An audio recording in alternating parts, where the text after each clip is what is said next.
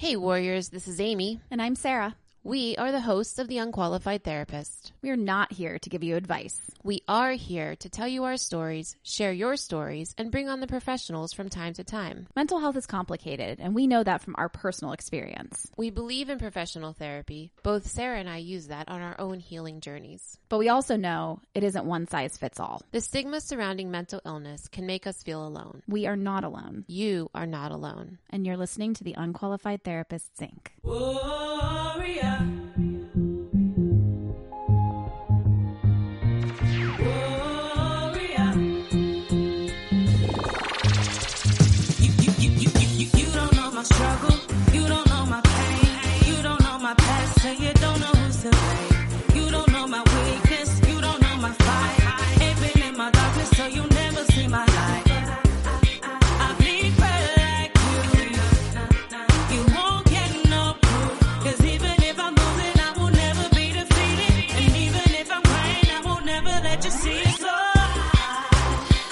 Hello, everyone. Welcome back to another episode of The Unqualified Therapist. Ooh, ooh.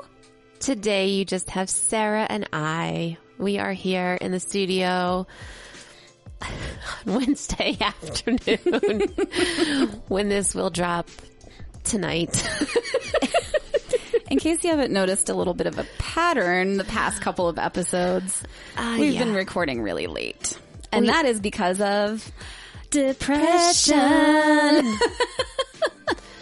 Uh, we're lucky we even get it out because it's really difficult to do, and specifically uh, the topic. yeah. And so I think that this particular topic is really hard for both of us. Unfortunately, it hits home real close for both of us. And so it is Suicide Awareness Month. Some people will say Suicide Prevention Month, but we can discuss why I like to use the word awareness later. And so we thought it was a good idea to do a couple episodes focused on suicide because it's making us uncomfortable and we live parts of that all the time and big parts of that have happened to us.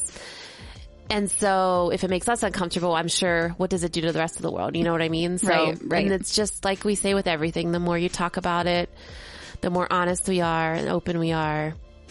I think that the more healing that can come, um, and getting it out there makes it smaller than what it is in your brain. I agree. Just need to talk about it more. I think that's been the resounding theme with all of the research that I've done is that talking about it has been the um, catalyst for healing for a lot of people. Yeah. And I just spent my past therapy session this week talking about it, trying to, I felt as though I had like healed from it. Um, but I found in talking with her, I started going right back to the thing that I think most suicide survivors go to, what, no matter how far you on the journey is, "Oh, if only I'd seen this, if I'd done this different. Okay, so what about this? And you replay the movie in your brain. Yeah. And that replaying gets you stuck. Uh, and the guilt and all of those things. And, you know, you need someone, I highly suggest seeing someone if you're in that situation because you need someone to say to you, but what if it didn't? You know, what if this? Like trying to like make you realize that you really don't have control over Yeah. other people and their choices. And that's part of it. And then part of it is, is that, you know, sometimes we do and sometimes we can say things and help people so that that's not the end result. Right. So that's And what we're going to talk That's what we're going to talk about. And, you know, overarchingly, I think both Sarah and I would agree that, you know, systematically is really where the change needs to take place. Yeah. We can't save each other without the system helping us instead of uh, hindering us.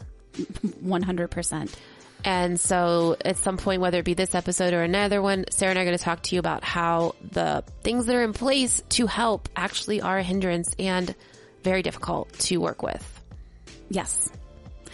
Whew, I almost went to, I wanted to dive in and I start know. talking and I had to like bite my tongue we're gonna we're gonna just start at the beginning, and um, I think some numbers are important because suicide kills a lot of people. It does. And I don't think I even didn't. I I realized. Mm-hmm. didn't until I looked at the chart yesterday, and I was like, "What? Yeah.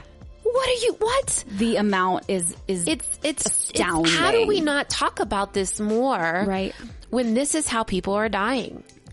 because it is so stigmatized. If this were, um, and this is something I watched a, a documentary. This is something that someone on the documentary said. If there were this many people dying from like planes falling out of the sky or something like that, the government would be like, "Let's fix this." Yeah. but they don't. And there's just, uh, like we said, the system is so messed up and it's just not helpful. And I, I personally believe that it, the system itself could lead to more suicides than Sarah, actually I helping. agree with that 1000% because I truly, I just got chills. I truly believe within my heart of hearts that the hospitalizations caused and led to the suicides of Scott because they were so brutal. They're awful I should have said when I pluralized suicides, I meant suicide attempts. attempts. Yeah. Yeah. Right. And then his, his actual suicide because that's what we offer you as a society to help you. And it's basically hell on earth. yeah. It's, it's horrific. So let's start with the numbers. Uh, we both have some notes and so we'll be going back and forth. I started at save.org. Okay. And so suicide is the 10th leading cause of death for all ages. So, but when you break it down from 10 to 14 years old, it's second, 15 to 24, 2nd mm-hmm. 25 to 34, second, Yeah. and then 35 to 44 is fourth. So from 10 to 34, it's the second highest cause of death Yeah. and that was from NIMH. So I, I guess seeing it broken down, 10th is a lot, but when you break it down by ages, Yeah. it kind of was a bit more powerful in terms of knowing this is how you'll probably die if you die young. Right. The only other thing was an accident. Yeah. So when I was looking at this and I saw that um, that uh, stat as well, I was thinking, I'm like, I can't even imagine a child that young taking their own life, and then it all like all these things came flooding back to me, and I remember after my brother died, telling my mom I didn't want to live anymore, and I was nine years old. So, and I remember her like freaking out that I had said that. Yeah. And, you know, and I didn't understand why she was freaking out because I'm like, this is just how it is. Like, this is Right. just how I feel. I don't know why you're so upset kind of thing. But then also hearing other people's stories, Yeah. almost everyone said, my first attempt was at eight. My first attempt was at 10. My first attempt was at 12. I'm like, wow. Yes, and so the the attempts. Mm-hmm. I mean, if we're going to talk attempts, I think I had. Uh, I had a number for people who are attempting. Did you have that number? It was high. It was Yeah. high because suicide, I think it takes like three to five times before you actually usually complete it. So there is a lot of attempts in, in relation to actual completions. And so that, so back to, I found it. oh, here we go. in my notes. 1.3 million suicide attempts every year in the United States alone. That's a lot. 1.3 million Yeah. a year. So that's not completion, but that's attempts. And that's a lot of people crying for help. Um, 130 Americans do die a day by suicide, and then 48,500 Americans died by suicide each year. I thought this was interesting that the numbers um, had increased uh, from 1999 all the way up to 2019 by 33%. Yeah. It, it is, it increases. I feel like every year it gets to be more. And, um, the initial stats that I had found were from 2016. And then I saw current ones and th- you're right. Like the, the increase is startling. It is. I'm not quite sure that I can, I have a reason or I don't really understand it. Um, I think that, uh, I wonder how much social media has, I was just has, has that. played in the part of increasing suicidal ideations and then following through with it. Yeah, I was just going to say that because of the increase in the use of and how and the younger that people are using Yes. social media. There's um there's I feel like that has a lot to do with it. I don't know that specifically. Yeah, I don't know either. I just, it was a guess on Yeah. my part because 1999, I just think of that's probably when social media started to become more prevalent, MySpace, I guess. Yeah. maybe. I Maybe. can't remember. I don't know. It That was like the a- first oh, AOL um, Messenger. Oh my gosh. Yeah. And those chat rooms, things like that. The ease of conversation, the, ease of talking to people. I the think- ease of saying shit that you can't back up Yep. when you don't see their face Yep. or that you just can't say such mean things maybe to someone's face or I think too exclusion like you know people joke about FOMO but that whole idea of like mm-hmm. I'm being left out of all of these things Yeah. or you know people putting stuff up that's just the good stuff and so you think your life is just a sham Yeah, right, right. Um, I had one more stat, and it's just breaking it down a little further. It's just so, Oh, it's breaking my heart. Every 12.3 minutes, someone in the U.S. takes their own life. That's according to the CDC. that would make sense because it's 130 a day. A day. So uh, right now, as we're recording, it's 3:04 p.m. And and by the time you're done listening to this that means that you know like four people have have died by suicide. Yeah. 90% of the people who die by suicide do have a mental disorder. Hmm. Depression, anxiety, mm-hmm. bipolar disorder. Those were the big, big hitters, I guess, in terms of what I found. Yeah, hmm. I, I guess I would. I guess I would um, want to know those that like ten percent that don't have a mental mental illness of some sort. Are they? Do they actually? And they haven't been diagnosed. Yeah, I, I also feel like it's one of those things with stats, like, oh, we don't know. So we're just, Right. you know, we don't know what the rest of these outliers are. Yeah, So- because I just I'm trying to imagine someone who does not have a mental illness wanting to end their life. Because I- mean, I can imagine tragedy, trauma, those kinds of things, but that's I would think an offshoot of depression. But I I could be wrong. I, yeah, tragedy and trauma, I guess, could lead to a mental disorder, but maybe you just, that's all you've had. Yeah. Happen is some sort of tragedy. And I'm not sure. I, I mean, There was another um, statistic that was it was surprising, but not surprising at all with the way that our country treats um, certain groups of people. That uh, the transgender community, that forty percent of the transgender community attempts suicide every year. That's according to UCLA. Um, somebody had said a quote in where I was finding this that uh, transgender can't be advocates for themselves if half of them are dead. And that is about the same number as bipolar. Mm. Think about that. Yeah. That's a lot of people. Right. Uh, I found 25 to 50% of bipolar diagnoses will attempt suicide and 15% mm. will succeed. So it's 20 times higher than the regular population. Yeah. So 40% for transgender, that is unbelievable. Mm-hmm. It's the, like you were saying, the exclusion and the bullying and all of those aspects can, uh, loneliness is a horrible, horrible place to be. It is. And it, until you feel that pain and sting of long term loneliness, Yeah. I think it's hard to imagine, but yeah.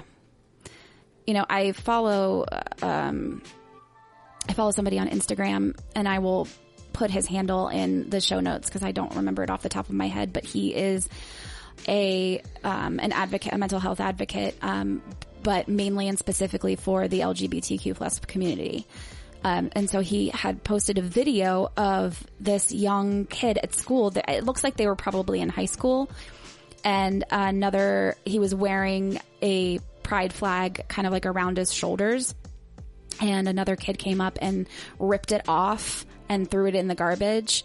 And the the kid who was wearing it came up to try to grab it. And then there was like a scuffle and they started fighting.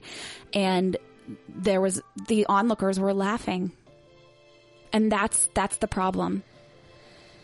What would uh, seriously think what would you do if you were sitting there and saw this happen? Would you laugh because everybody else was and you didn't want to be left out and there's that exclusion factor I Or- think, yeah. I mean, think about, yes, I don't want to like go Yeah. gloss over what you're saying. I'm just thinking about society and how we treat people.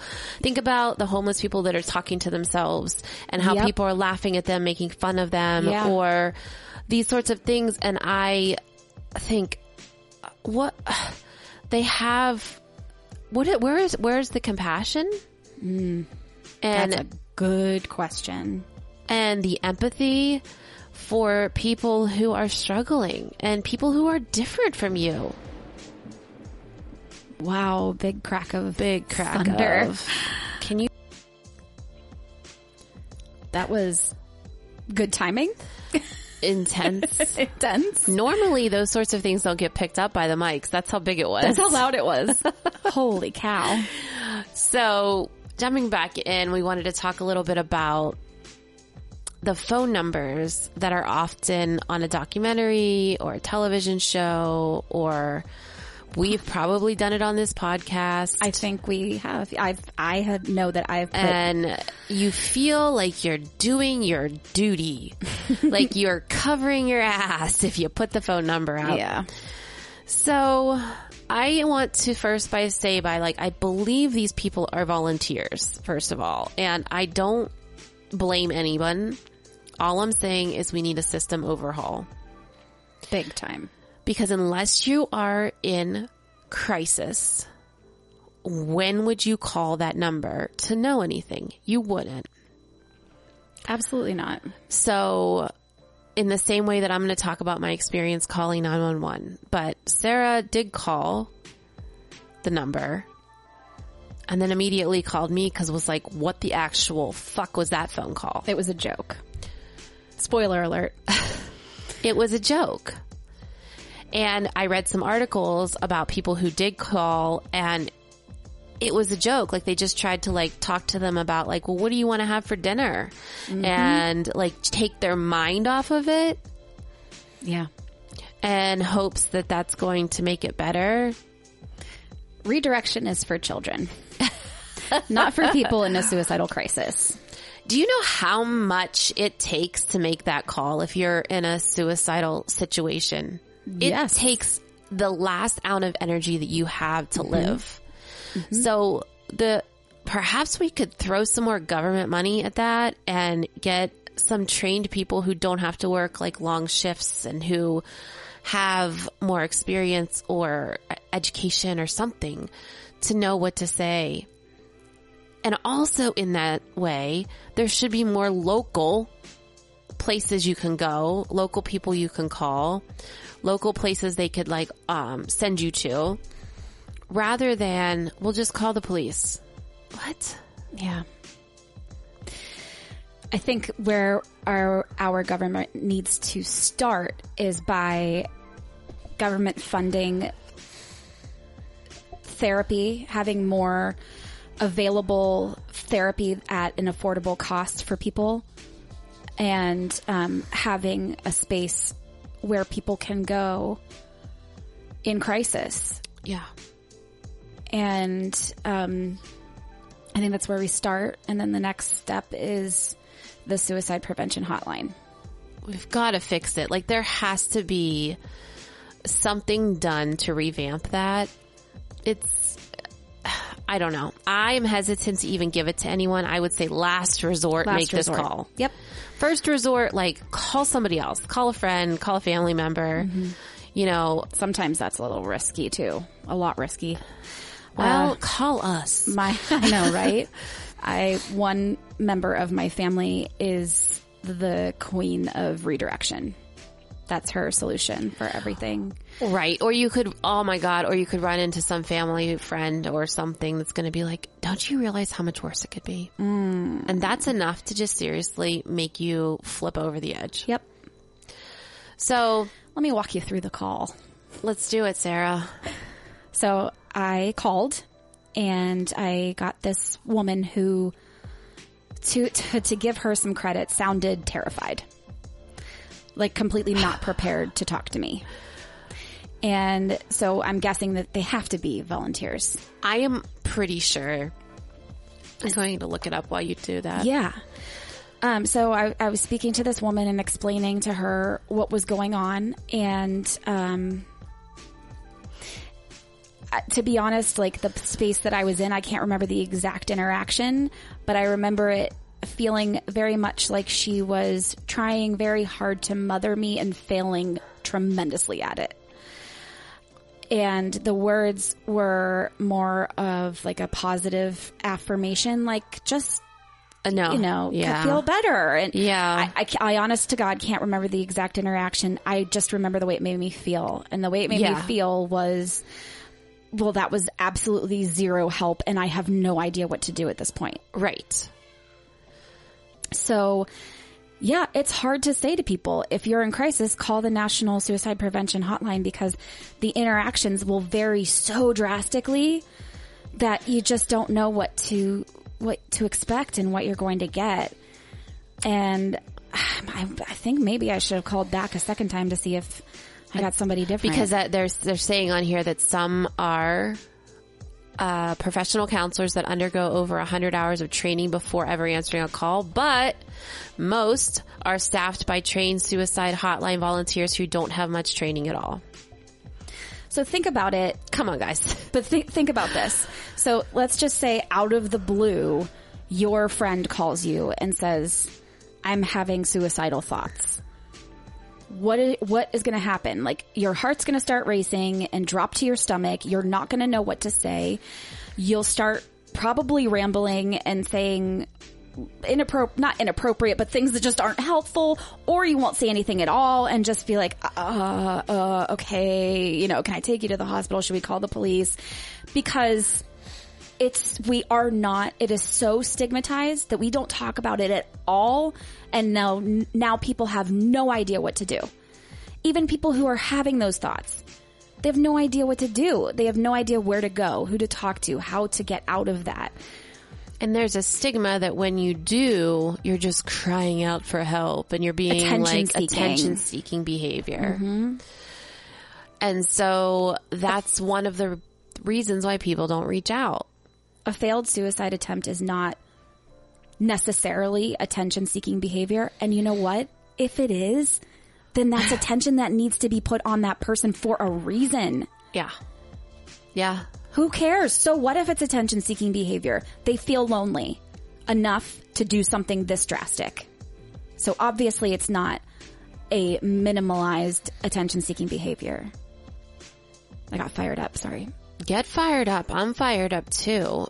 I don't know if many people who end up following through with it, right? So we talk about all the attempts, but the mm-hmm. people who follow through and are successful often aren't going to say things like that. They're not going to say, you know, I want to end my life, or they will have said it prior, but there's this weird, like, euphoric time that mm-hmm. they get into. And there's lots of things they could, they could do that. It could be this like relief, like I've made this decision and it's over. Mm-hmm. They could take weeks, a few weeks away from everyone they know so not to be pulled back into the world Yeah. you know, so it's not like it never looks the same. No. And that's the problem is that sometimes someone who says, I really think I need to end my life tonight and they mean it. And it could be someone who is like, yeah, man, it was a great day. I'll, I'll talk to you soon. Yeah. And that's the last time you talk to them and then they do it that night. So it's not just like everything we talk about on here. It is not like prescriptive. No.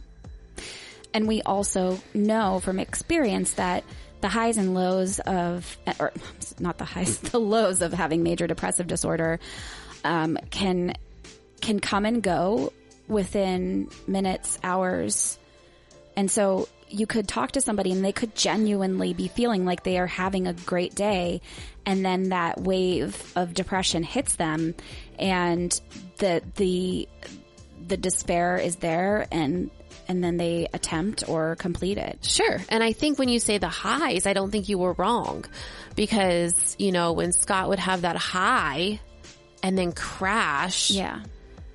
It would be the high that actually pushed him over the edge Mm. because it wasn't there anymore or because he made such bad decisions there. Yeah. And, you know, when you crash, then you have to realize and reconcile what you just did. I don't experience highs. I experience a level of energy and happiness that a normal person experiences. Yeah. So I experience like normalcy. Not normal. Such I hate That's that bad word, yeah. It's such a bad word. I experience the average human, like human happy level of happiness and energy, and then I try to cram everything in that I haven't been able to do Yeah. like cleaning and cooking and shop grocery shopping Yeah. and like I do everything and I I cram so much into a day that then the next day I have depleted myself so much Yeah. that I can't you're just so excited that you have the energy to do it. Yep. So those are two very different disorders, very different illnesses, and they both can lead to the same end result mm-hmm. and same outcome. You know, I think that I've seen a lot of posts recently that have said this, but I also had this quote written down from, um, uh, it's called Could You Be Better or Could Be Better podcast. His name was Jerry Reed.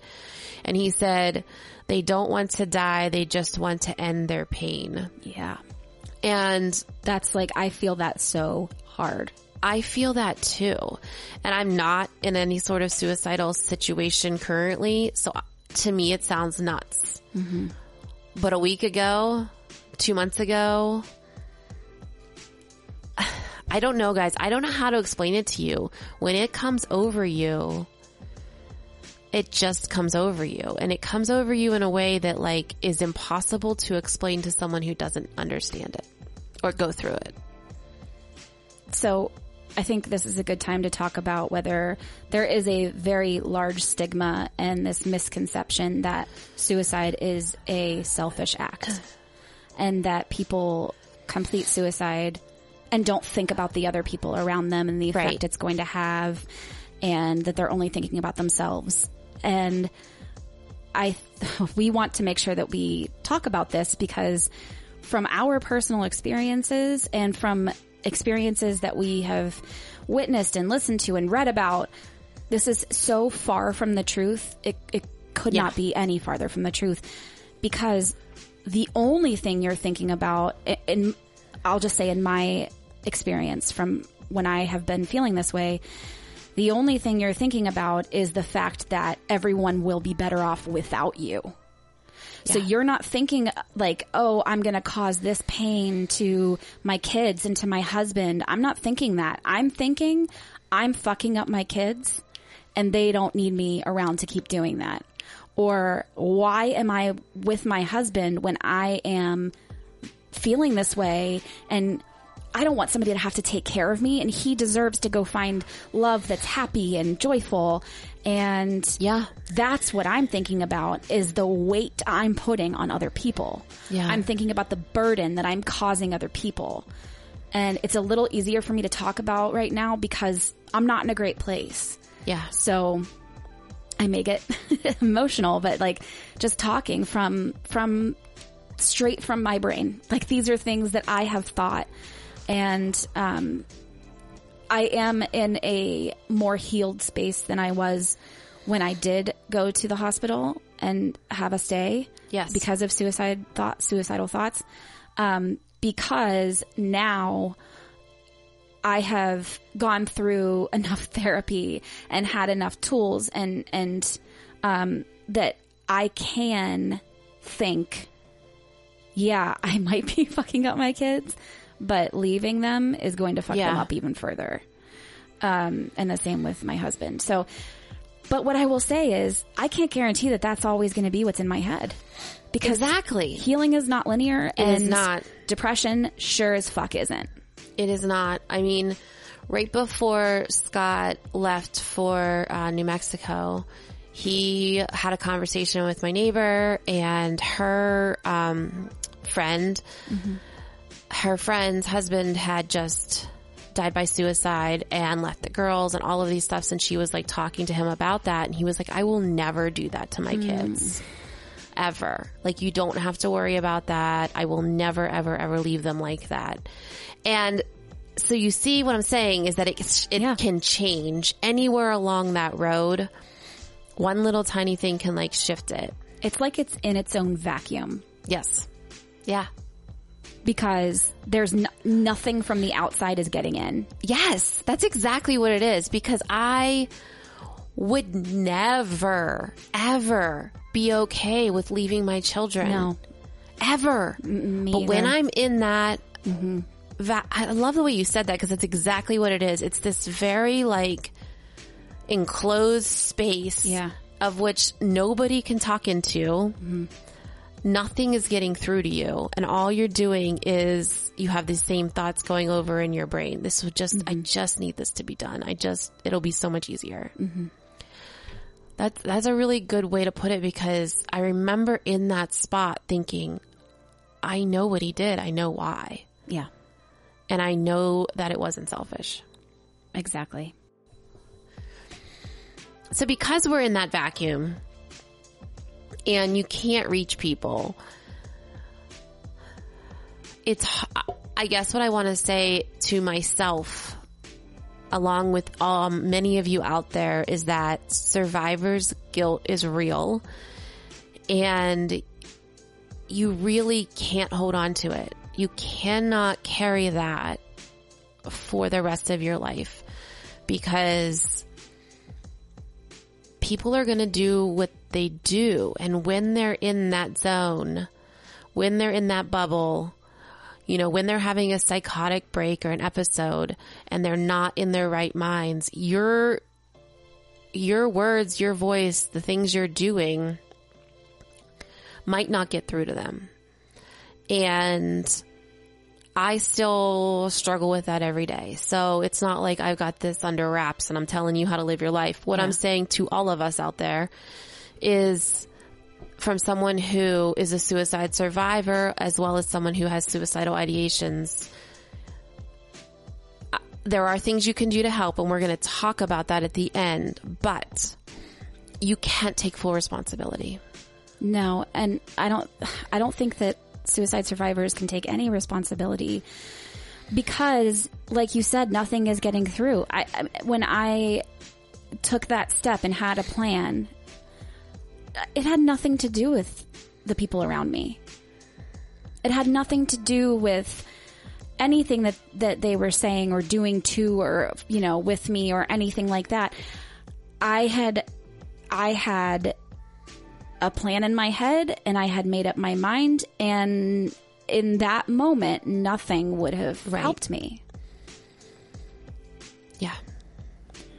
Thank God that that intense moment of making the choice was actually in my therapist's office. Thank God. But how many times does that happen? I just like I feel like that's so rare. This is so. This is such a weird. Um, this is such a weird thing that I think about often. But um, when I see the video and I watch, you know, Scott, all I want to do is jump in the video and like land on him.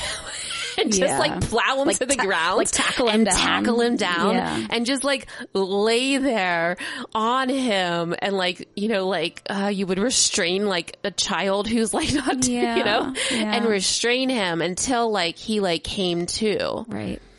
and sometimes I feel like that's all like can happen like and that we're not always there to do that No. We're not always there to physically physically restrain someone. physically restrain someone. I wanted to call it a bear hug, but it would actually, you know, I'm not quite sure I could have taken him down, but I could have tried. and so, yeah, because sometimes words aren't going to break through. Break through what it is that you're thinking in that space. what I do want to make sure that I say, at least from from my, I know I keep saying from my perspective. I just want to, because it's like everybody's experiences are so different, So different. Everyone's uh, reasons are different, and everyone's you know motivations and and so forth are different. So that's why I keep saying that. But just assume from going forward, this is what I have experienced. Um, is that it passes for me quickly. Yep. The intensity, Yep. that intense, like, I'm going to do this feeling passes for me quickly. I'm talking minutes. Yep. So if I can be distracted and not like redirection, not like, oh, look over there, there's a duck. Yeah. You know, like not kind of that kind of shit, but like, um, breathe, just breathe, just breathe. Yeah. It's gonna, it's going to end. It's going to end. It will end. Even though my thoughts are telling me it's not, Yeah. It will. And um, the best thing I was ever told, and I know I've told you guys this on on here before, um, but the best thing I was ever told is that your thoughts are not facts. That's a shirt right there. Yeah. And so, I mean, your thoughts are your perceptions of things. And so you can't rely on something that's a per- perception or a perspective of a situation. They're not Yeah. facts. So They're not facts. And sometimes I feel like our minds can like twist some shit around. lie. They can lie Straight to us. lie. Yeah. And you've got to wait it out until you can see the truth between the lies. if you have ever thought I'm not good enough, that's a lie. That's your thoughts lying to you. Yeah. I don't want you to think it's like some psychotic episode and No. that it's something so, you know, thoughts lying to you are is some like black for a better word crazy thing that happens to people. It's not. This is a And if it is, it's okay. but it's so not because it's it happens to literally every human being. We have these thoughts about ourselves lacking the perceived perception or perfection that we were thinking that we should have or be. yeah. Body, anything about your body. I'm so fat. I should I should look like so and so. Yeah. I'm not smart enough. I can't do this. All of those are your thoughts lying to you. So, your thoughts can also tell you that it's okay. Just you are a burden to everyone. Let's relieve them of their burden. Because that's what mine would tell me. Oh, yeah. But Or if I just- can hold on, Sometimes it just hurts so bad. yeah. Like it hurts so bad and you just want the hurt to stop hurting. The hurt to stop hurting? Yeah. But No, I you mean, know, you just you just want the pain to stop. And, you know, in your rational mind, you've got everything going for you and you're just like, what is wrong with me that I Yeah. can't be fucking grateful? Right. Right. And then you feel like Yes. a total piece of shit.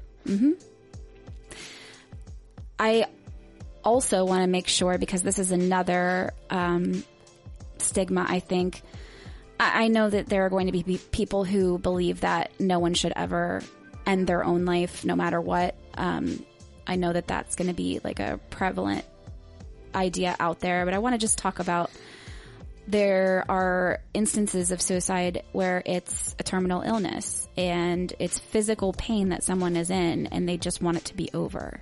Do you call that suicide? Um, it's uh, I think it's called M- mercy suicide or something to that effect. I'll I'll see if I can find it. But um, That's a little different. well, I I Isn't also that like Dr. Kevorkian, like way back in Yep. Day? sure is. Yeah. So the reason I say that though is that some people are like, oh, well, I get that, I get it, because they're in physical pain. Yes. But there's mental pain too. Yeah, and the physical pain that we're talking about with that doesn't go away. you're just you're Mm-hmm. feeling that constantly no matter which medicine you're in, no matter what you're doing. The mental does sometimes for people. Mm-hmm. And that's what we're saying is like and that's why we always say hold on. Yep. Like if you can just hold on into the next moment, Mm-hmm. the next moment could be different. The next moment, moment you could feel free from that, you know, if you can just hold on from one moment to the next. Yeah. I saw something today when I was looking at ways to, to try to get yourself out of these spots. And one of the suggestions was to set a timer for one minute and tell yourself you're going to hold on to that one minute. And then when you get to the end of that minute, start it over again and get to the end of that minute Oh. and keep oh. going until you are out of that space in your head because there's no way to snap you out of it. No. Per se. Like, there's no snapping out of it. I hate that one. Snap out of it. Get yourself together. Pull yourself Pull up by your together. bootstraps. Right. um, so yeah, like just, just hold on. And that's why I think Amy and I, you know, we say like, hold on, we're going to make it a lot. Yeah. I'm not telling you like hold on forever. I'm saying let's just hold on into the next moment. Mm-hmm. You know, just hold on to the next moment. I mean, think about it. Like let's think about my own life. I and this is not out of illness because we were talking about how there's that 10% now who apparently according to this statistic Mm-hmm. who die by suicide who have nothing apparently no um, Diagnosis. diagnosis okay so when scott died like that's all i wanted to do was die Yeah. that wasn't my depression and that wasn't my anxiety Right. that was grief Anguish. anguish, trauma. I felt like I had just been like ripped in half. Mm-hmm. And I truly wanted to just die. I stayed out of responsibility for my kids and but think about, you know, when you're in that situation, if you don't hang on, let's look now years down at my life now and it's beautiful and it's new and there's just all these amazing things in it. And I'm helping people and I've got a new love and I mean, there's just a lot. It doesn't mean that any of that pain has really gone away. It's lessened, it's eased up, but from trauma, whether that be abuse or death, can come that pang of like I just I just need to be like I can't even it hurts so much So much. that I can't deal with it. Yeah. So that's different. That's different from what I feel sometimes in my depression. My depression is like like Sarah said it's moments that I feel that way. Yeah. And then I can come out of it. That was like a little bit longer. But luckily I had a lot of people around me and luckily we do have a lot of people around us when uh, big huge things happen Yeah. I I always, you know, like to recognize too that pain never goes away. That pain, that anguish, it just changes. yeah So it's always present, but it just evolves. sure Um, and what we want to try to do is have it not devolve Yeah. into something worse. Um, so that's, you know, kind of where we are. I wanted to share some stories. I watched the documentary The S Word. Um, you can find it on amazon, Amazon prime, Prime. dollar ninety nine Yeah, you do have to pay to rent it, but yeah, I think it was like a dollar ninety nine to rent for forty eight hours. Um, I recommend it highly. Uh, it follows a photographer. Her name is Dese'Rae Stage, and she has been spending the last um, I don't know seven or so years talking to people and interviewing people who have attempted suicide getting their full story, and then afterwards she takes their picture right after their discussion. And the only thing she asks from them is that they look directly into her lens so that you can, when you're looking at the picture, you can see the, the words that they just said in their interview. You can see that coming through their eyes. The pain or the healing or the shame sometimes, not sometimes, I would say almost all the time. And um, so a couple of the people that she talked to, this guy I was so, I related to him so hard. Um, he did have some trauma that I did not experience, um, so I couldn't relate in that way, but his experiences within suicidal ideation and suicide attempts were very relatable for me. He first attempted uh, suicide at eight years old. Um, he did go through um, molestation. So at that point, with him being so young, he he just didn't want to live anymore because he hurt so badly. And because of the place where it took place, which was in a crawl space under his house, he, um, his parents didn't know, his family didn't know, but all of his friends in the neighborhood knew. And so he was bullied really bad too because they were children. He had been, it had been since he was about five years old Other children were doing this? were bullying him because of that, because of him having this molestation experience.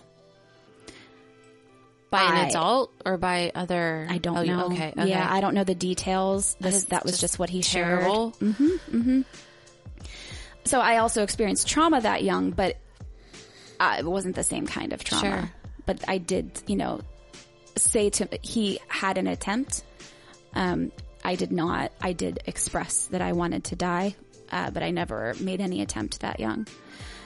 So what I related to even more with him was on one of his attempts when he was a teenager and he was in the hospital, his brother came in to see him and he said to him, when his brother came in to see him, he said to him, What's going to make you want to stay? And he said that hit him really hard because he truly couldn't think of a reason. And that kind of made it worse, you know? And, and that's where I say like people will say the wrong things, but it doesn't necessarily mean it's the wrong thing all the way around the spectrum with everyone. It was the wrong thing for him. And, but still, you can't blame his brother. No. His brother's trying to get him to live and Yeah. to stay here. There's no blame or anything like that. Um, it just resonated with me um, because in those moments, I don't know that I could think of a reason either. Because I was thinking that my reasons, my family, um, that I was putting them just out, and not just putting them out in, in, in like an inconveniencing way, but in a like life altering Sure. I'm fucking up their lives way. He also shared that because of all of the trauma that he had experienced, he only knew darkness. And he didn't know what it was to feel confident and happy. And fuck if that didn't like punch me right in the gut. yeah. So that was just really relatable for me. Um, and then the last thing, um, he said, no one asked me if I wanted to live. They only asked me if I wanted to die. And those are two very separate things in, in my experience. I feel like his brother tried to. He just used a couple wrong words. Yeah. Yeah. Or misplaced words. Yeah. Cause I mean, do, do I want to die? No. Do I want, like, maybe, you know, do I want to live? Yeah. I want to live a happy and pain-free life that's joyful and, and grow, like, help grow my children Yeah. into beautiful human beings instead of scarring them from them experiencing my sadness. Um, you know, you can only shelter so much. And I try to let them know when I'm sad. And it helps me too because I'm being honest with my children. And then it helps me to share to them, like, I'm feeling sad and it has nothing to do with you. I love you very, very much. It's mommy's mind that's Yeah. making me sad. Uh, he, he said his, his experience as a father is the hardest thing he's ever done because he's worried he's going to neg- negatively impact his kids in a horrible way. And again, like I was like, Yeah. mm, yeah, mm-hmm, mm-hmm. And his wife says that he'll push through the week and get everything done and be this great dad, and that sometimes on the weekends, then he just will not leave the bedroom. Yeah. And yeah, I I get that, I feel it. But his biggest piece of uh, of takeaway from all of his experiences is the reason that it it is where it is is because we don't talk about it. So, and, and I, I have to agree with him because if we're making it this hush hush thing that's so shameful and the resources we have are so shitty and no one wants to do anything about it, then it can't be that big of a deal for, you know, what's happening with it in this country. Well, and here's the thing. Okay, so it's it's quick passing for someone like me, maybe. Um, but I'll tell you what, it's the follow up that's shitty. So when you, my experience was I called 911 and honest to God, like all I can say is I hope I never have like an intruder in my house because Right? It was like first it was like busy. Then i couldn't get a hold of anyone. Then it sounded like a 14 year old boy answered. And he's like 911 what do you need? And i'm like um I, like get i need number? Is this a help for my husband. He's you know like been missing and he's like suicidal and bipolar and blah blah blah. Well are you in danger? No. Well is he? I was like yeah. He's like well yeah they're not going to go looking for him across the city so i don't know maybe try crisis hotline and i was just like is this for real right now hmm. so then you go that route and that's a whole nother story. And, Yeah. you know, they are not, they only have one car. And so I had to wait for the next group of people who could be available to come out and talk to me. And when they did, I mean, it, they did an intake and everything, but the thing is there is no follow through. Once they get the person to the hospital and 302 them, Yeah. and they get on their watch, mm-hmm. a three day hold, right? Mm-hmm. mm-hmm. They've done their job. Yeah. That's and it. that the end. is it. I know I've said this before, but I think mm-hmm. it is so important to say again. That's bullshit. I remember just being so, sh- I was so ashamed of my life at that time because, so I mm. didn't tell anyone what was happening and I didn't know where to turn. I didn't know what to do. And I just remember the social worker like giving me the paper of like from a typewriter of like things to call and people to do and all the numbers were like not existing anymore. Dear Lord. And when I asked her to do it for me to help me out, she said that's above her pay grade. And I just thought, you know, I see that you're overworked. So I'm not blaming any of the people. I'm just saying that we could do better. Like there has So to be better. something past the three days. And they, and she said, well, he can just come back again. And I was like, what do you mean? Like another three day stint where you're going to drug him up and so he'll be okay and then send him back out? Yep. And when they send you back out, they don't care if anyone's picking you up or not. Like I said, so you're just going to let him sit on the curb because I'm not coming to get him. He's not stable enough to come home yet. Yeah, I guess so. But are you sure you can't just come get him? I'm sure it'll be fine. Oh, Oh, but sure. Okay, lady. I'm sure it'll be fine. I I never met him. I don't know what's going on, but I mean, you know, like sure it'll be fine. It's fine. It'll be fine. I, I the follow through. So okay, so we have a crisis answer in crisis. We mm-hmm. can stop you from killing yourself by giving you a ton of drugs yep. and sedating you and making you sleep. Yep. When you wake up, you're not magically cured. No. Like, I don't have any degree in anything. Like, I know that. Uh, yeah. You don't wake up like, I am so excited to live. so, you know, I just, I really wish we had something else in place for a follow through for the non-crisis times, for the times where you need a little bit more than once a week therapy and a little bit less than a 302. Dude. Like mind blown. Yeah, that's exactly it. That's exactly it. Uh, yeah. And so, you know, Sarah's going to talk about this a little bit later. where I am right but now. like, there are outpatient programs, but the problems with those are wait lists are for a really long time. And they're during the day. What happens about your damn job? Oh no, you have to take time off. And your job won't give it to you. No. So then what are you supposed to do? because these out these intensive outpatient Or programs like one to three during the day or something, or 10 to three. I or- did it and it was from 9 to 3 cuz I did like the I was, They I could have been that. I don't know. they basically call it uh, partial hospitalization I think for insurance purposes for Sure. the the I almost said customers for, For the cus- for the, suicidal customer. Jesus. For the patients, and then I think also um, for work purposes too, so that you can say like, I can't, I can't come to work. Yeah, but at, by that point, if you are someone who is unstable, your work is tired of your bullshit. So they're not going to be like, "Oh yeah, go ahead and take another six Four weeks, weeks, off, four to or six weeks. to six Yep. weeks off to do a partial partial hospitalization." I mean, when you take off work, the reality is, is that I would say most of the time you're probably going to lose your job.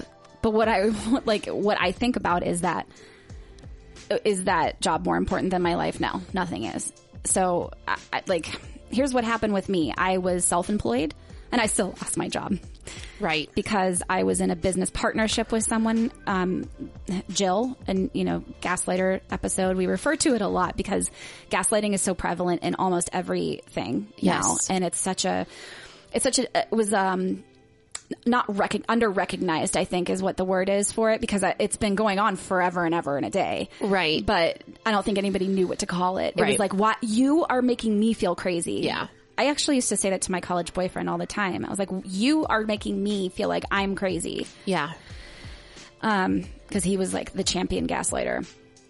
But I lost my own business because she didn't. She, she thought I was like lazy and thought I was, you know, unstable. And okay, mentally for myself, yes. But was I unstable in a way that I was going to harm anyone else? Absolutely not. And in fact, that was like my biggest fear was harming other, like, uh, you Yeah. know, my, my depression harming other people. Um, taking care of ourselves is not something something that society really truly agrees with. You can put out an Instagram post or some bullshit on Pinterest, but until the money of our country backs it, yep. Then I don't believe you because Scott couldn't take the time or he was going to lose his job to do the four to six weeks program outpatient. And at the time we really needed the money. And so he tried for disability. And that would have, I don't know, I think it took like four years. He didn't get it. No, it took way longer because if he started it, it was like an eight year process. He got, he got it, he got it a month before he died. Finally. I We got rejected four understand times that. because, um, I don't know why. I, I guess because he said he could do other things like take tickets at a movie theater. But what they're not putting into consideration is getting out of bed to go to the movie theater to take tickets right. is impossible sometimes. or what about the six weeks that you're having a manic episode? Correct. Or what about the time you need to be in the hospital or the partial hospital or you need to be in counseling three times a week? There's just so many factors to it that people want to, we want to participate in society. We really, really do. It's not laziness. Like I just want to scream it from the rooftops. It is not laziness. You know, until the society backs it, where put their money where their mouth is, I guess. Mm-hmm. It really isn't going to change because you can't get help while working a 40 hour plus week. No. Now, I just happen to have, after fighting so hard, been able to take this medical sabbatical to get right. And that was a shit show. And that was a shit show and I was shamed. Mm-hmm. And I still feel shame for it. And I know that everyone knows now. And I feel. which was not your intention. I didn't want. want anyone to know because there's this shame specifically in the workplace. But I knew had I not taken this year, I would not have made it much longer. and I needed to get right. And my therapy is, and my writing my book and this podcast is working through it. And it hurts and it's horrible and it's hard. And to be brave enough to say you need the time has a lot of uh, repercussions. You know, it has a lot. And Scott never wanted to tell his bosses that he was diagnosed bipolar for that very reason. And that's why I kept my diagnoses quiet for what, 20 years? Yeah. Something like that. Because guess what? They reacted this exactly the way I thought they would. I think I knew you for two years before I knew anything that was going on. Yeah. In your life and in your marriage. Yeah. And I, I was shocked. I play real good. Yeah, I've learned that too. Uh, I got nails, I got lips, and I'm Yeah. really good at my job, my day job, so I can do it even when I, honestly, I will cry all the way to, not anymore, but I would cry all the way to work and then like wipe myself and, and like go in and just do it. Yeah. You can't do that forever. Like at some point you have to get healthy and you are, you also can't discriminate because somebody has a mental health, um, illness. Right. Sorry. Like just I, like you can't fire someone for having cancer and being out for treatment. exactly. You can't fire someone for having a mental illness and being out for treatment. Exactly. And you can't shame them and you can't make it a big, huge, like, thing. But you know what you can do? Go on a witch hunt and find Yeah. every single little teeny thing that's against any kind of policy. Yep. And exploit the and shit exploit out of the it. shit out of it. And that happened to me mm-hmm. and that happened to Scott and It happened to Randy. It happened to Randy. Mm-hmm. Yes, absolutely. What about poor Randy? Exactly. He took time to take care of himself mm-hmm. and then, he came back to this trial. Which was bullshit. Total bullshit. He wasn't even in the room when they. Were, Anyways, but I it don't, doesn't here's matter. the thing, guys. As I'm saying this stuff, guys, I do not want to tell you to. I feel like what I'm going to do is make you guys want to not tell your stories and stay quiet.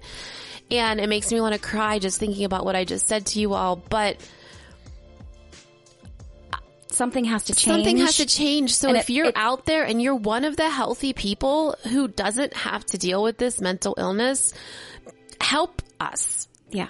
stand up. Like do something in your job. Some of you are bosses. Be the person who makes the change. Like those of us who have the disability can't always bring the change. Us doing We're this so tired already. is so fucking risky, but we're mm-hmm. still doing it because someone has to do it. So if you are out there and that's not you, like, and you are in a place of power, like use your power for good check on your people. Mm-hmm. I just saw, and I cannot remember what company it was, but there there is a company who just gave their employees a whole week off for a mental health break, and it's like a huge company. I can't remember It was what it Nike. is. Nike. But then somebody said, but did they give the employees in the warehouse? Mm. I mean, we can, it goes all different ways. I don't know. Yeah. I don't know what the answer is. I realize, I mean, and here's the thing. Sarah and I are some of the hardest workers you'll ever meet. Mm-hmm. Like we do a job and we do it well and we do it mm-hmm. to perfection and we mm-hmm. will not let you down and we do not slack. Mm-hmm. But we're considered lazy or trying to take the easy way out or get something for free. No, we're just trying to fucking live. Yeah. We just don't want to die before we're supposed to die. Yeah. Exactly. to put it very like black and white. Right. Right.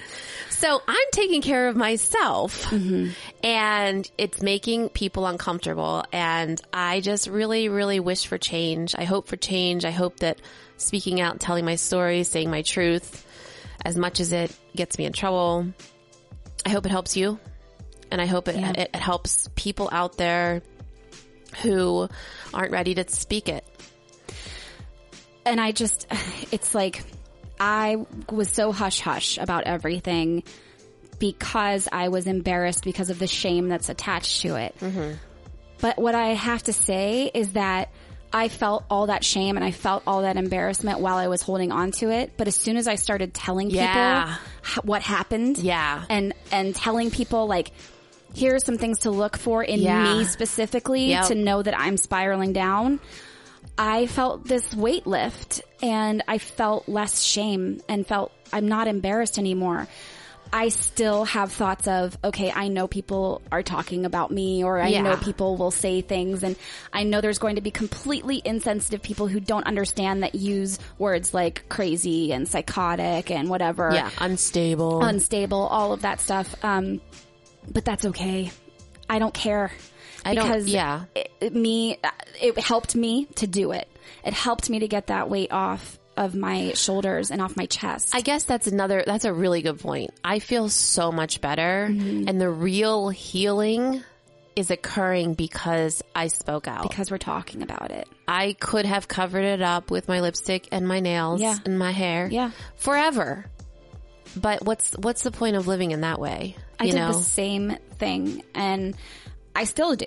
I still will put on lipstick. I still will put on my nails and I will smile and I will laugh and I will quote, have a great time. Sometimes I truly am having a great time, but sometimes I am faking the fuck out of the interaction. Yes, I am. um and this like and it has nothing to do with the people i'm with it doesn't mean that those people that i'm with aren't don't give me joy in my life it just means that at that moment i can't experience those feelings Yeah. And so example yesterday my father-in-law came over to bring my daughter her soccer cleats and um I didn't know it was him. Randy just said, Hey, we have a visitor. Come downstairs and see them. Which, by the way, he already knows now. I told him, I was like, don't ever do that to me. I was like, I hate that. That was awful. Don't do that to Yeah. me. Cause I'm like, who is here? Who the fuck is here? Yeah. Like what, what's Anxiety. going on? Anxiety out the wazoo. I come down and I, and then he came up to tell me, uh, it's my dad. And that's when I was like, don't do that to me. Yeah. He's like, I'm so sorry. Um, so I came downstairs and it, I felt it and I took note of it and I was like, dude, that was sad because I had just a I don't even know what look on my face, but the second my feet hit the hardwood floor of my first floor, I smiled and I came around the corner and I said, Sal, I'm so glad to see you. And I gave him a big hug and I talked and laughed with him while he was there and he brought over photos of Randy when he was a baby. He made this really sweet photo album for him of like all of the pictures of him growing up. And, you know, we looked at them and we fawned over them and then he left and I gave him a hug and I turned around and the smile dropped immediately from my face. And I walked right back up the steps, took my pants back off. Yep. didn't have them on before and got right back into the recliner and just, Quitter's chair. yeah. And I was like, I need a minute. By that she means hours. Yep. Uh, I agree. It has just, I have just gotten to the point now where I am myself no matter what with you and Randy and Mike. Yeah. Uh, it took it took a while, but like, I definitely, I mean, even for Mike, I would still like put it on. Yeah. Cause I'm like, oh, he's gonna tire of this Yeah. Depressed, Yes. grumpy ass bitch. Yep. Like, you know, and so I, I learned how to say, this does not have anything to do with you. I love you very much. Yeah. I'm just having a rough moment. Right. And you have to just learn those words. I want to finish this conversation.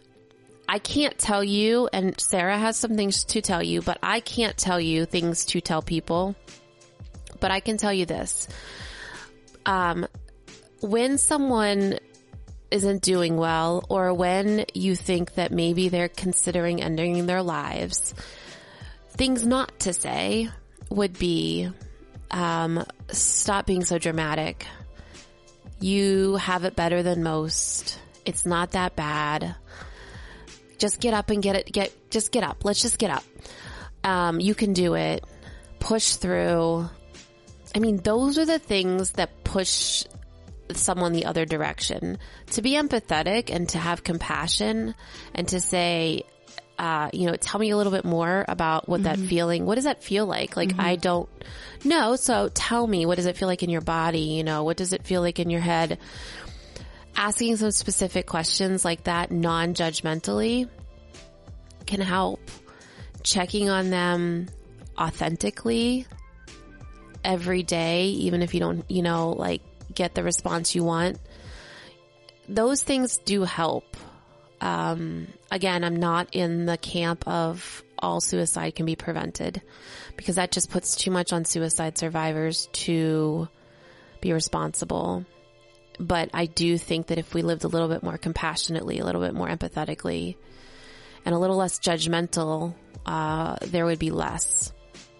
And, you know, I am, and systematically, if we could, if we could fix the workplace, fix the hospitals, fix, you know, those sorts of things, I think that we would be in a better place as well.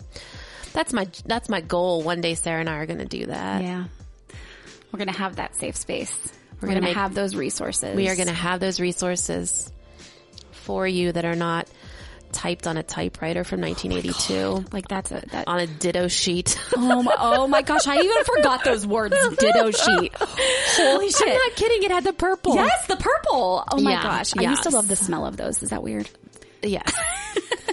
Most so, you know. I've got lofty goals for myself, but someday if we ever make it big, that's, what I want to do. we wanna do. That's what I want to do. I want to I want to find those resources for people and and help the the the care caregivers just as much as those that are struggling. Yeah, so just so you know, and I'm not trying to like plug anything or whatever, but when you support us financially, those are the types of dreams and things that you're supporting. Yeah. So, um, I just wanted you to know that. I, I just want to say the way that you described that, it was so perfect. Oh. And, and I like felt it so much. And because people, people who say stop being dramatic and, you know, think of all the great, like, or not that, but say stop being dramatic. You just want attention. Those kinds of people are just nasty people. But people who say things like, think of all the things you have to be grateful for and, and that it's not a malicious thing. And so they're just trying to help, Yeah. but it's so unhelpful. It's so because unhelpful. what words like that do is, is Guilt. minimize the feeling, not minimize the feeling, um, minimizes the, pain. impact of the feeling because their feelings are still going to be there. Um, but what they're going to think is, oh, there's something wrong with me, yes. not I just need the help that I need Yes. because 1.3 million people in America attempt suicide every year. Yes. So you're not alone. No. There are so many, so many Americans. I don't have any worldwide, you know, stats or anything like that, but just in our country alone, There's 800,000 people a year that die by suicide. in, in the U.S. No, in the world. Oh, in the world. Wow. yeah, 800,000 a year. It's 48,500 Oh, in, in the in the US. US. Don't, don't invalidate someone. That's what it is, is you're, you're, and not that you're saying, I want to validate these feelings that they're true, but I, I want to validate your experience and that Yeah. what you're feeling to you is devastating. So, like you said, I just, like, when you said, like, ask questions that are, are empathetic and compassionate, like, yeah, Yeah. yeah. I know I could use that sometimes. Yeah. And I promise to do that more for you. Cause I think that having those thoughts myself, sometimes I just assume that I know how you're feeling. Right. Instead, I think it's easy to do that too. Yeah. Yeah. like, you know, uh, when I say like, I'm just having a day, I know that you know what I mean. Yeah. And I don't expect any like follow up even because like I know that between us, Yeah. You got me. Like, you know what I'm saying. Yeah. But I think that maybe helping us get through that moment more with questions. Yeah. And it'll help us understand things better. Yeah. That's a really good point. Well, while I was in the hospital and doing the intensive program, they did tell us some things that um, we can do when we're feeling that way, and or just feeling in a deep depress- depressive state. Okay. And they wanted us to come up with d- uh, self-soothing techniques, distractions, turning into your emotions, and mindfulness. But they wanted us to come up with the things and those that would help us specifically. So if you can come up with some ways of self-soothing that are good for you. So like my, my self-soothing was coffee or tea, earthy smells, coloring and painting, um, and, and just like art using my hands. And it's funny, I'm just thinking, look, reading this and I'm, that was in 2019, it's 2021 and Yeah. I have been coloring and drawing doing like a those freaking mad yes, woman you've leaned into it. because I, it's like, that's my, that is it. Yeah. I found like the thing Yeah. that takes my mind to a different place. Um, distractions and, you know, I, we don't want to redirect like children, but like if you can find your distractions that'll help you. So like mine were reading, crafting, learning and creating. Sarah doesn't really agree with my distractions, but they are uh, Schitt's Creek in the office. You know what?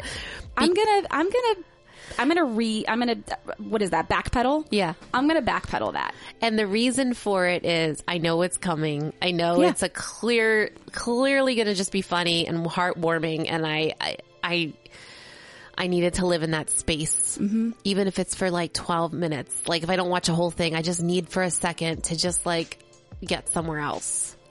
and and I apologize for saying don't apologize. No, I do because what I think about like uh, that was really like my thought process is was was with that like we sh- we should be attempting to heal. Well, you don't always have to be attempting to heal Yeah. yourself. Sometimes you have to fucking step outside of whatever you're feeling Yeah. and get the hell away from it as far Yeah. as you can. Yeah. And if that means like I don't know what the difference is between me reading a book and you watching a TV show. It's the same fucking thing. Like I'm I'm putting myself in a different universe, Yeah. in a different world, a different Yeah. situation, and so are you. So yeah, I backpedal that. Turning into your emotions was a really scary one for me. Um, but the ways that I found to do that are writing and yoga. Yeah. Um, and it does, it's, uh, I think writing is almost like, um, as impactful as movement because it's, um, it's moving those words from your brain onto paper and, um, or a computer screen and getting those thoughts out on, on paper and, and releasing them from you. And it's moving that energy Yeah. through your body. But then I think you need movement after that to get it out Yep. and unstuck. And that's where yoga for me, that's my thing. And, and, you know, it could be for you running. It could be, um, you know, a, a like dance class. It could be, I don't know, beating the shit out of a pillow. that's my son's. Yeah. He takes his pillow and he Yeah. just, he punches it and then he screams into it Yeah. It's weird because you know we talk a lot about depression and how we have no energy to do anything when we have depression Yeah. but it's like when you're in that kind of state you have an energy that's unexplainable and animalistic. it's animal yes that is a really good way to Uh-huh. say it Which is why sometimes in yoga, when I like make these guttural noises, I think Yeah. the people taking my classes are like, what the fuck is happening? but it's like, I, it's almost as much as shaking it out. Like I can't help it. Like it's just Yeah. coming out. yeah yeah and it's Yeah. uh, scientifically proven that shaking, Yes. physically shaking Yes. your body, Yes. is um, huge in releasing stress and anger. Yes. And so, yeah. And trauma. trauma. Oh, woof.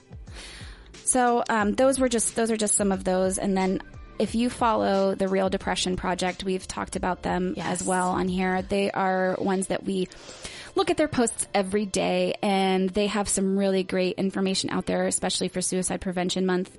Um, but we're going to call it Suicide Awareness Month. And they have a post up that came. Because Amy said. Cause, yes, because she said. they have a post that they put up yesterday. Oh, sorry. When you're listening to this, it'll be two days ago. So it would be Tuesday. They put it up on Tuesday. It says 40 alternatives to self-harm. Some of these I look at and I'm like, some resonate with me. So that's why there's 40 of them because some are going to resonate with some people and some are not. These Um, are good. I highly suggest following them. I can't stand cheesy advice. I can't Hmm. stand bullshit, and they don't really pr- they don't put that kind of No. information out. I honestly follow some of the things that they say. I do am too. like I'm I like okay, I'm gonna try that. Yeah. So we're gonna definitely link them up because I think that this can help, especially if you need something quick. Five types, you know, or mm-hmm. five ways to do this, or, mm-hmm, mm-hmm. you know, yeah, these are good. Yeah. I, it's this one, dance around your room to let out any excess energy. Like that's like what we were just talking about. I think that's cool. Um, plan your dream holiday. That's like kind of fun. Like, it, well, so I, I, I think that they are abroad somewhere. I don't think they're in the U.S. Um, That's probably why they're awesome. yes, exactly. Just kidding. We love our country. Uh, yes. they use words like holiday, like that vacation, you know, and, and there's things spelled with S's that we use these for. So I'm just guessing that they're either, And there is um, a lot of their posts for suicide uh, awareness month on here that I think are just fabulous. One, what it's like being suicidal and how to help. I would say that's the best one that I read. It, it explains very well Yeah. some of the things we talked about in a more concise way. Yeah. Because Sarah and I are not concise. we lack that. we lack that, but we are going to wrap it up. Yeah. All right. Well, this is a first part of a series that we will be doing throughout the rest of September. Um, so we will be coming back with personal, our personal stories for the next two weeks to wrap up the month. Um, and we would love to hear from you. If you want to share your story as well, um, let us know. And we can uh, take those stories written or by voice recording. Yes. We would really like to hear uh, some of your input and your stories so that we can share it with others. Yeah. And you can do that in many ways. The easiest way it seems that people DM us on um, Instagram. You can email us. No one uses email anymore. Unqualified therapists with an S at the end at gmail.com. And uh, how else? Uh, you, that's, those are the best ways. Yeah, those are the best ways. DM us on, on Instagram or, um, send us an email or, you know, like tag us on Facebook or something. But what I want to, to ask of you is that we're going to put up some stories with some questions. We're going to put out a little Oh, survey. yeah. If you could answer those and That would just, be great. We will not reveal. no, we'll keep everything anonymous. Yes. And um, unless you want us to, and then you'll have to let us know if you want us to uh, use your name. But yeah, we just want to get feelings from others out there, not just our perspectives, but from all over the world. So take care of yourself and take care of each other and have grace for people in all situations, even the ones who are saying silly things because they mm-hmm. don't know how to say the right thing. I didn't either. I No. mean, I used to I say don't sometimes. I used to say committed suicide. He committed suicide. Mm. And uh, it was only after Scott died that I learned that is extremely offensive. Mm-hmm. And so you, you know, It's died like committing a crime. yeah. So he died by suicide, just like he would die by cancer. Mm-hmm. His body broke. So you know, we, you live and learn. Don't there's no, sh- don't be ashamed of it. Just just do better the next time. Read up on it. Try to you know all of those things, and just have grace for each other and love each other. And know that even if they've got their lipstick on and their nails, they could be having a super shit day. Yeah. oh, we love you. Yeah. And we just want you to remember to hold on because we're gonna make it. We are. See you next week. Stay wild and weird, warriors. Bye. This episode was brought to you by Sarah Simone and Amy Baumgartner. Theme song and other music provided by Epidemic Sound. Editing and production by Sarah Simone. To help us keep making episodes just like this, join our fan club at patreon.com slash unqualified therapists. Follow us on Instagram where you'll find our link tree to all things here at the UT. If you have a story to tell or a topic you'd like us to discuss, email us at unqualifiedtherapists at gmail.com. We love to hear from you. Until next week, warriors, hold on. We're gonna make it.